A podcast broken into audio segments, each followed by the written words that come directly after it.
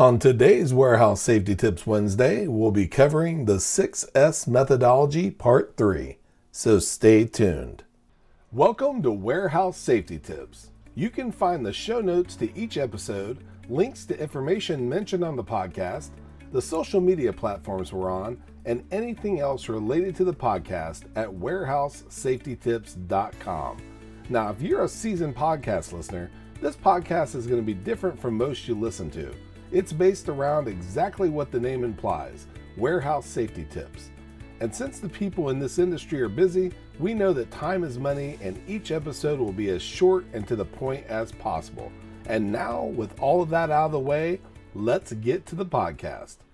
The last couple of weeks, we've covered the first three S's of the 6S methodology sort, set in order, and shine. Just to recap, they break down as follows. Sorting is categorizing items to determine what's necessary and or unnecessary. Setting in order is organizing and arranging the items or equipment that you use in the most efficient order. And shining is in the simplest of terms, cleaning. Now that brings us to our remaining S's standardize, sustain, and safety. The reason we're combining the last three S's together is that they go hand in hand with the first three S's. Cases in point.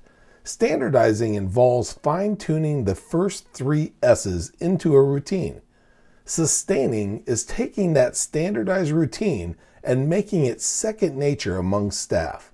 And lastly, safety which upgraded the 5S methodology into the 6S methodology, involves identifying hazards and implementing preventative steps to assure that the previous S's are all being completed within a safe environment. Now, if you listen to part one of our 6S methodology series, you remember that there's a Japanese word synonymous with the 5S methodology. That word is Kaizen. It comes from the words kai, which means change, and zen, which means to make good or better. Put them together and you have the principle of constant improvement and or change for the better. So does that mean that once you find a routine that's good, you keep doing it forever? Of course not. Once you get to the end, you just go right back to the first S and start the whole process over again. That ensures constant improvement and works toward the ultimate goal of this podcast improved safety. Before moving on, here's a word from one of our sponsors. If you've ever been to or worked in a warehouse, you know just how important safety is to both management and staff. It's almost impossible to go 10 steps without seeing safety tape, angles, signs, and or safety products. It's these items that show us how to be safe and avoid danger in the workplace.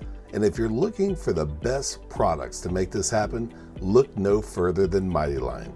Mighty Line floor signs and floor markings offer the best industrial products out there.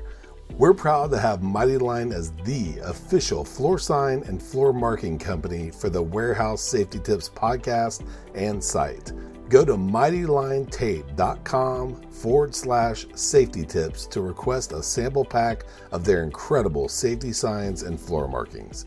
We hope you enjoyed this episode of Warehouse Safety Tips. If you visit warehousesafetytips.com, you'll find the show notes for this episode and access to all of our blog posts, previous podcasts, advertiser information, and much more.